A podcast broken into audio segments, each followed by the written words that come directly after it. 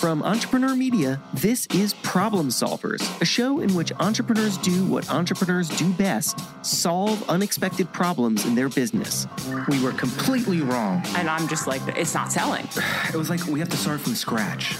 I'm Jason Feifer, the editor in chief of Entrepreneur Magazine.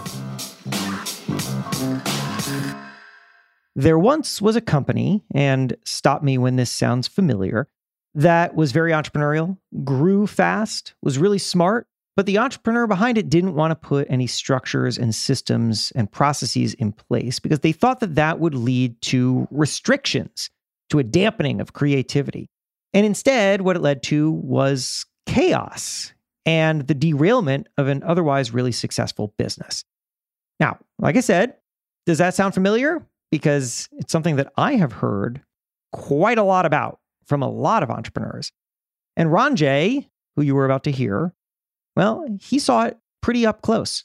I had seen that in my own family business, you know, where it grew really fast, but my mother, the founders, didn't really want to put in place these formal systems and structures. But Ranjay is not just some bystander to business destruction. He is someone who understands how business works at a very deep level.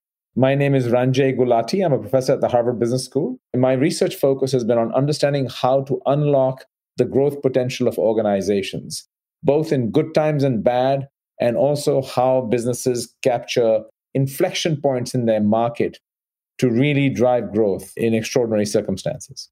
He is also the host of a podcast called Deep Purpose, and that's tied to a book he wrote called Deep Purpose The Heart and Soul of High Performance Organizations. So, anyway, let's get back to watching this company, this entrepreneurial company that did not want to put processes in place start to fall apart.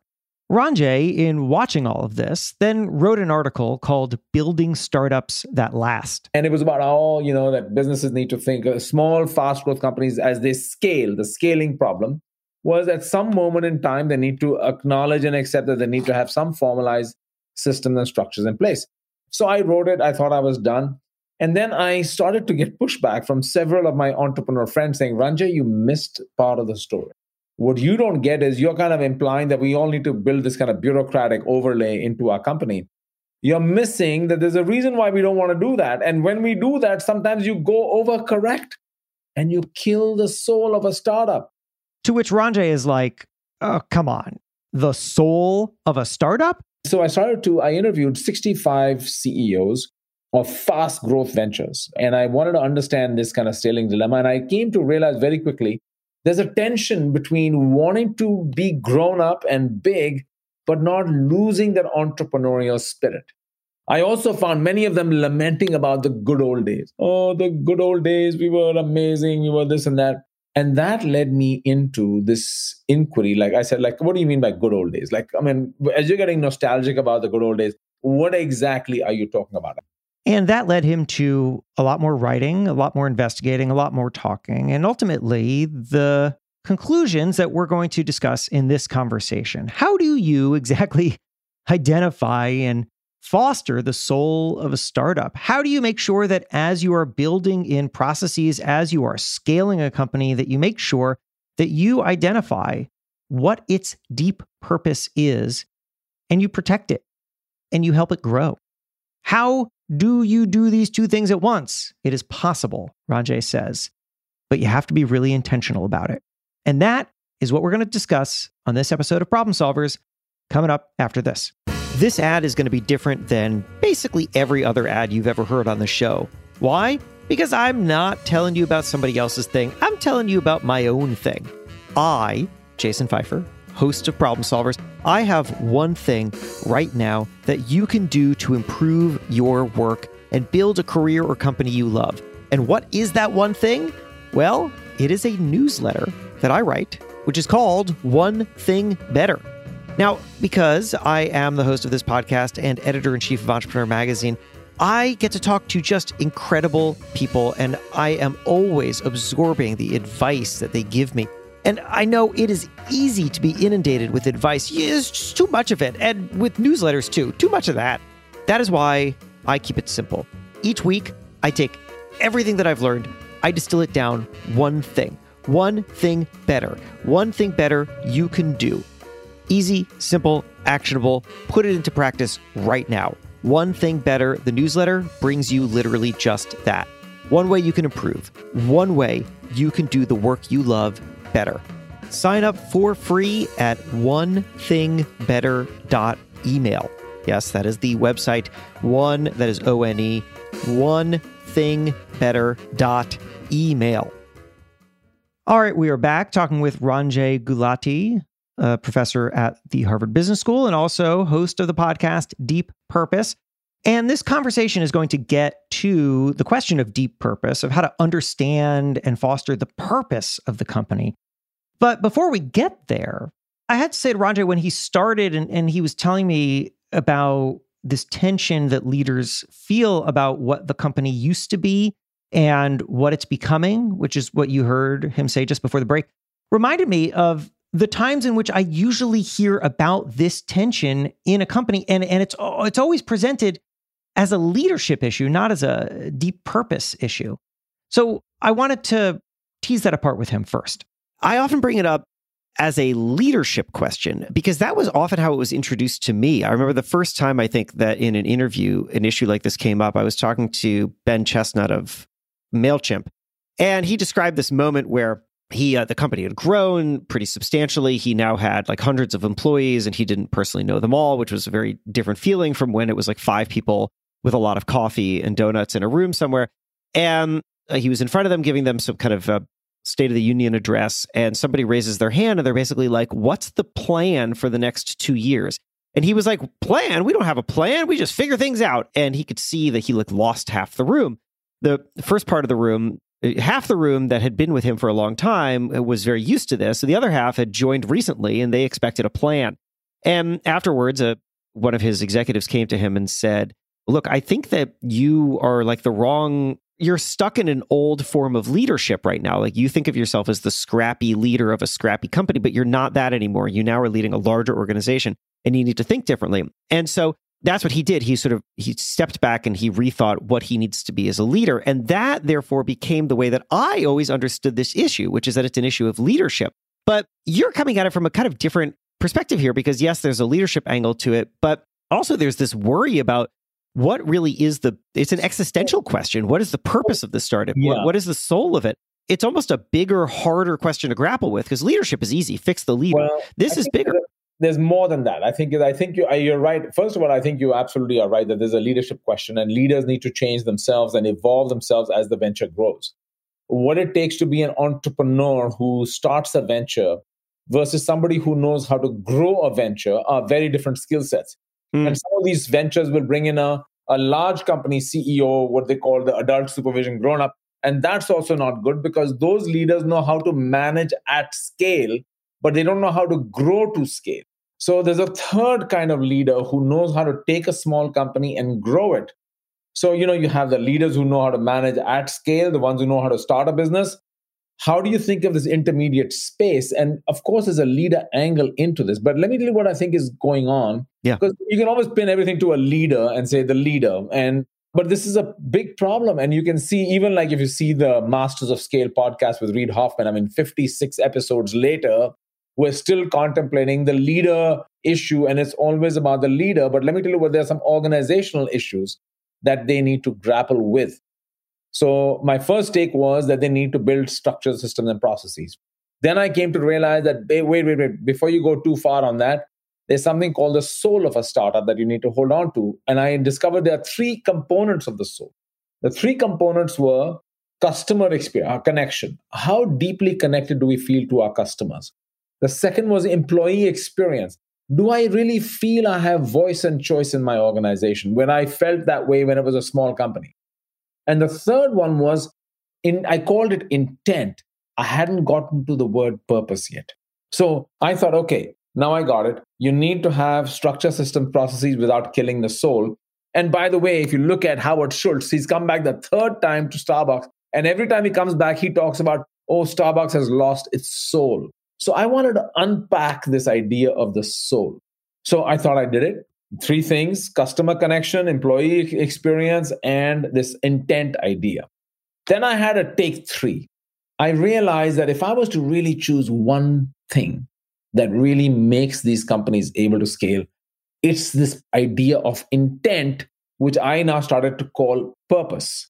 And I came to realize that that led me to write about this idea that companies need to have a purpose. And the really successful companies that are growing fast growth, they start with a very strong intent or purpose of why are we in business. And this led me to write a third article called Why Do Today's Startups Pursue Both Ideas and Ideals? And you know, in this podcast I've done, I interviewed a number of these kind of entrepreneurs of David Velez, founder of Nubank, the largest digital bank in the world, started from nothing. And he began with a purpose of what was the great vision for the business. I interviewed Mudassar Sheikha, the founder of Careem, the largest rideshare company in the Middle East and North Africa. Started with an intent, a purpose. Why are we, what problems do we want to solve? And purpose doesn't mean saving the planet only. It means what problems do we want to really solve in this business? So it starts not with we're going to make a lot of money, we're going to IPO. No. I interviewed Mona Ataya, founder of Mumzworld, the largest women's kind of on e-commerce site in the Middle East. I interviewed Woods Staton, the largest McDonald's franchisee in the world, 1500 plus stores all over Latin America. All these were founder entrepreneurs who began with nothing but they began with this ideal of what they wanted to do, accomplish in the world for their own self, their own personal purpose, and their organization's purpose. And from that came this idea of how am I going to scale the business? How are we going to not lose focus on our purpose? Now, there's something else behind all this is. Actually, wait, uh, Ranjit, just before you get into that, I just want to make sure that people are really appreciating what you mean by purpose because a company functionally has a, a purpose. If I sell hot dogs, my purpose is to sell hot dogs, right? If I run uh, 1500 McDonald's, then my purpose is to make sure 1500 McDonald's operate. But that's not what you're talking about. You're talking about something deeper, something that's defined perhaps not by the product or service, but by a, a deeper intent. Is that correct? Question. So look about it. Think about it. Every business starts with the what we do. The what we do encompasses a vision, where we want to, what we want to become, a strategy, how we plan to accomplish it, and tactics. That's the what of business. Then there's the how. How includes culture, organization, behaviors, how are we going to get it done, the implementation of our what. On top of it sits the why question why do we exist? It's the why question that forces you to imagine yourself in the short and long run. Why is a forcing mechanism to ask the question like, and why is from where you get the what and the how. So you can do the what and how. Man, I, I myself always thought of business is about what you do and how you do it. I never thought of the why question. But I'm finding that these really amazing companies start with the why question. Now, what is purpose? Purpose is an individual level construct, first of all, fundamentally. And it's been defined by for thousands of years, but modern day uh, Stanford psychologist William Damon defines it as a stable and generalized intention to accomplish something that is at the same time meaningful to the self and consequential for the world beyond the self. Meaningful to the self and consequential for the world beyond the self, right? So yeah. it's the two. So, what do you, and now you apply this to organizations and say, well, what is it we want to accomplish for ourselves? Like, we want to be number one, we want to do this. And for the world beyond the self includes customers, it includes your employees, it includes your communities, may even include your planet. So the mm-hmm. why question forces you to think about your place in the world at large. And it sounds like a really philosophical, existential waste of time exercise. But actually, and purpose is not a purpose statement. So don't get me wrong. It's not like, oh, let's write a mission statement. Oh, done, check, check box. Purpose is really asking yourself the question and really spending time debating and dwelling on that question. And I've seen companies which have spent months and months and months debating this question like, why are we in business? And, and and so, th- I mean, thank you for extrapolating on that. So, okay, I had interrupted you as you were as you were moving on from people who had identified this purpose to then how they can maintain a focus on it or or keep it at its core as the company evolves. Is that right? Yes. So, how do you now you get to the idea? Suppose eh, and I think this is what people start to lament. They lament the loss of this strong connection with the company. And I, I'll tell you what I think happens is businesses, enterprises, organizations, whatever you want to call them, you know, we have employees. And modern day economists like to define an organization as a nexus of contracts. Everyone is in a contractual relationship with the company. But if you look at some organization, it's not about a contract. You have you feel deeply identified and connected to the organization. It's extension of you. We co-identify with the organization. It creates much more meaning. I feel connected. I feel meaning in what I'm doing. I feel, and I think the lament or the nostalgia is about it's become a job. It's become just another job for everybody. We don't feel connected to each other. We don't feel connected to the purpose and mission of the organization. And you know what? That's what we've lost. Now, this happens when organizations grow. It also happens when founders sometimes leave. And I'm not saying founders shouldn't leave, but it's a job of a founder to be able to transfer that connection people feel to them to the organization. I think it's a very delicate balance that a lot of founders are larger than life figures and they love the attention. They love people looking to them for guidance and advice and becoming kind of the almost the spiritual leader of the venture. And it feels good. But at the end of the day, you know, you're making everybody dependent on you for that purpose and direction.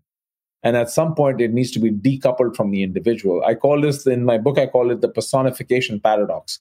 And in mm-hmm. looking at, for instance, these founders like David Velez and others in my podcast, what I found them saying was they were very deliberate that people need to identify with the entity, not them only. And how do you build that connection allows you to then persist with this kind of purposeful orientation in the venture. There's a reason why Howard Schultz comes back and says, Oh my God, the company has lost its soul. And it's interesting. He said that every time he said the same thing. Yeah. Well, I mean, it, with that, it makes me wonder how much the concept of the soul is subjective to the person who feels it, right? I imagine that uh, somebody who's mid level at Starbucks may not have felt quite a difference in soul of Starbucks between when Howard Schultz was there or not, or maybe they did. Yeah, there was a an old kind of a Santa Clara case in the 1800s in Supreme Court in which basically the idea was can an organization, business, be sued as an individual? And in this kind of personification of organization as an individual, came up the question well, if an organization is an individual, can it have a soul? And, and if it has a soul, what does that mean? And what does it really mean? Right? This is very uh, Mitt Romney companies are people. So the question then becomes you know, I think every leader, every business, every entity has to be asking the why question. And I'll tell you what I like about the why question is the why question forces you to imagine your entity's existence in the short and long term. It forces you to confront what are the strategic choices you're going to make. So one of the sections I explore in my book actually is that every business has to make trade-offs, short term versus long term. Customers versus employees versus community versus planet right? We're making trade offs all day long. I start, looked at Gotham Green, which is an agro tech uh, venture. Which yeah, we love their pasta, or we yeah. love their uh, pesto. Pesto, yes. They have urban rooftops they use. Yeah. And and the question they had to ask was, what do we do about packaging? Because they wanted to avoid plastic. How do you make those choices and trade offs? How do you think about them even? How do you think about your employees saying, speak up about social issues like Spotify had to deal with? And I think is having, oh, I looked at Etsy, by the way, also. How do you think about these issues?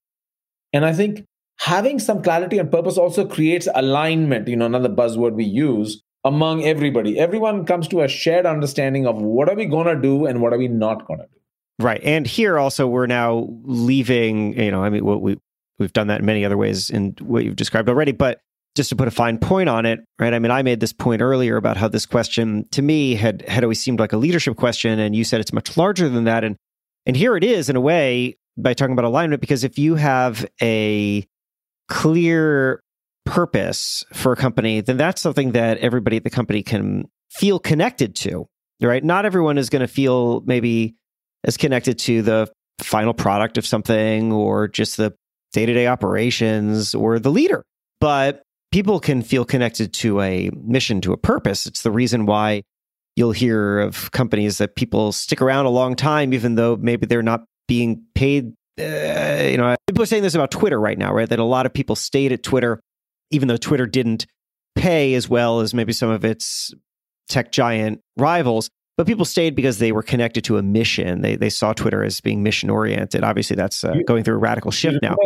Yeah, you remember the old uh, NASA story about, I think it was Lyndon Johnson or somebody, one of the presidents who went to NASA in the 60s and said, met a janitor and said, Hey, what do you do over here? And he said, Mr. President, I'm here to put a man on the moon. right? It's a kind of a cliched, almost now well repeated. But the idea is, I mean, at GE Aviation, they have a mission purpose, which they say is we reinvent flight and bring people home safely. Mm that more than half of all aircraft flying at any moment in time in a 24 hour day are flying with a GE engine. And, and our job is to bring people home safely. Mm-hmm. I think people cared about it. Now, here's the cynical view on this the cynical view is this is just a brainwash to get people to work harder for less pay. So now you're going to have the Twitter folks, you know, being exploited. That's one view. Yeah. Right. But remember, when people work, have purpose in their lives and in their work, they are healthier and happier too. So let's not forget that there are psychobiological benefits of having a purpose orientation in our life. And work is one part of our life. Okay, so let me be very clear. Work is one part of our life. So I want to be very clear about that. There's another piece of this I think is important is people say, oh, purpose is woke. Purpose is just an excuse to tax companies to do social projects. And I think people are confusing that. Purpose is about having clarity of intention and uh, in the short and long term that's what it is. And when you imagine yourself in the long term as a business, you can't ignore stakeholders. I mean, who, who can in today's at your own peril? So it's really from this intention to have an understanding of yourself in the short and long term that then leads to a second order question about who are you here to serve. But people confound and muddy the two and say, oh, purpose is you know Patagonia, Ben and Jerry's, and so blah blah blah and that means a tax on business. And it's none of it you know so we call it woke inc mm-hmm. and i don't know i think this is just confusing and muddying the water in my opinion. So how would you recommend that leaders identify and articulate this purpose and then help the people that they work with feel connected to it? So you know my book is called and the podcast i have is called deep purpose mm-hmm. not purpose and I had I was very deliberate about that because I think a lot of companies and individuals use what I call superficial or shallow or convenient purpose, right? Some even have pretend purpose, yeah. thinking it's a PR exercise, it's a slogan, and that's it. I think purpose is a wonderful strategic tool.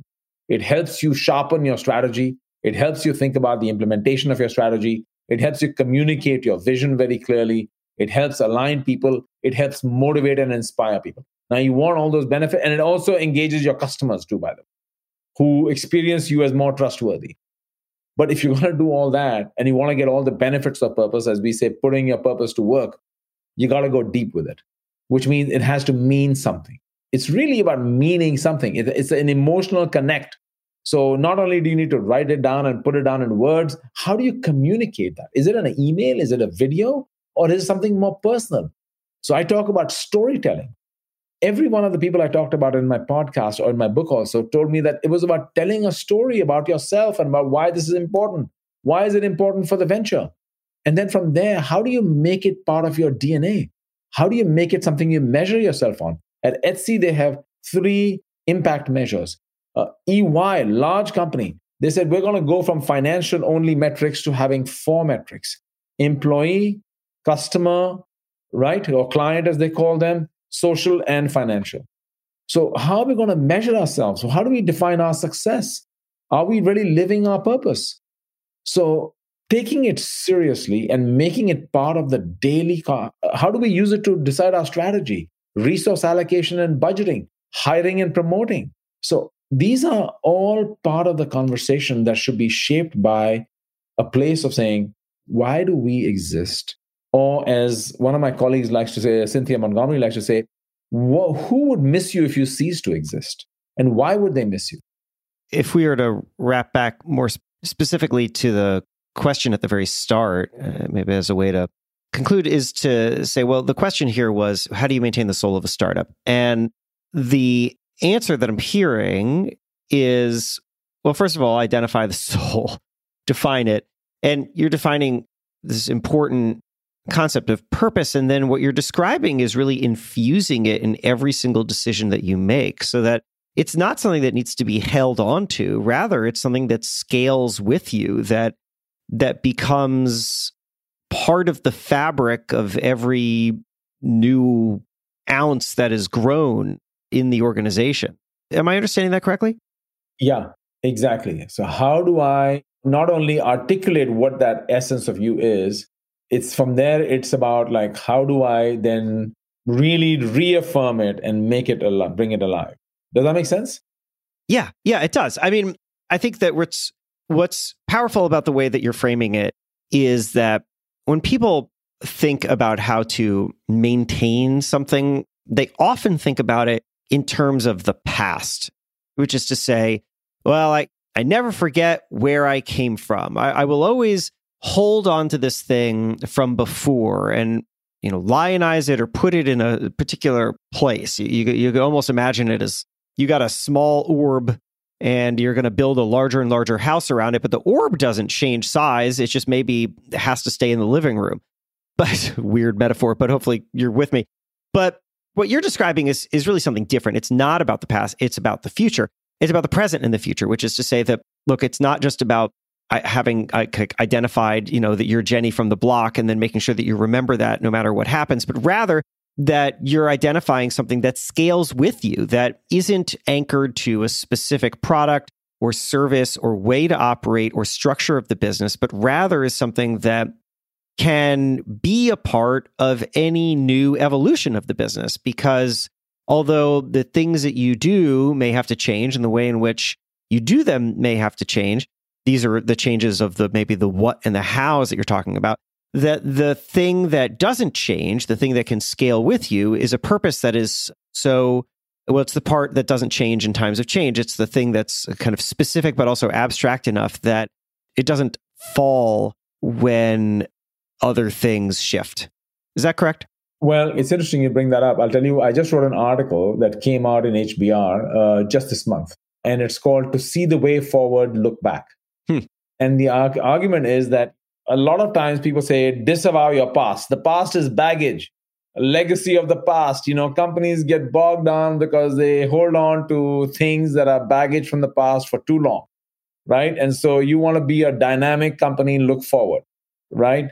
And what i discovered in my research was that the really successful companies are willing to engage with their past. They recognize their past but they at the same time connect it into the future so it's what I call connecting from nostalgia to postalgia. So, you know, how do we say, let's, if you look at even the Microsoft work, the transformation is a big company, I understand. But if you look at uh, Satya Nadella's book, right? You know, what is it called, right? Mm-hmm. It's called Hit Refresh, the quest to rediscover Microsoft's soul and imagine a better future for everyone. Yeah. How do you look backward in order to look forward and then connect the dots. So it's not about disavowing the past. Now, if you have a very bad past, if you're Uber, which had a horrible past to begin with, then there isn't much to look back at. Right. Right. But by and large, companies like to say it's kind of the sacred about like our foundational principles. At Lego, the CEO said, let me go back to the founder and what was his vision for the company when he started it. And it turned out his, his vision was intelligent play. And then the question was, what did he mean by intelligent play? And then the question was, how do we modernize that? That was 100 years ago or 70, 80 years ago.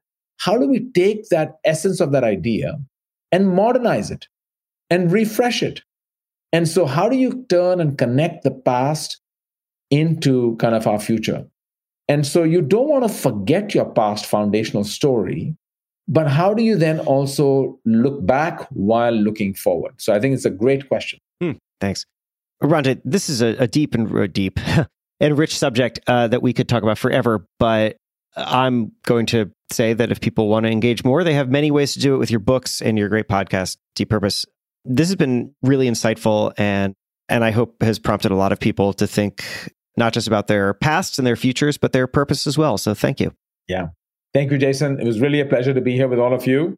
And I hope all of us will think about our own purpose and the organization in which we work and connect our own purpose in some ways to the organization we work in. So thank you very much.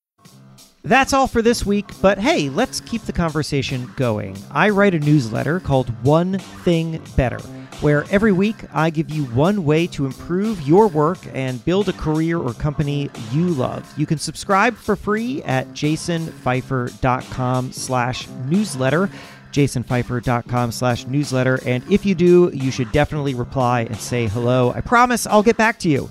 Problem Solvers is a production of Entrepreneur Media and comes out every Monday morning, so make sure you're subscribed so you do not miss an episode. Thanks to Deepa Shah for production. My name is Jason Feifer. See you next week.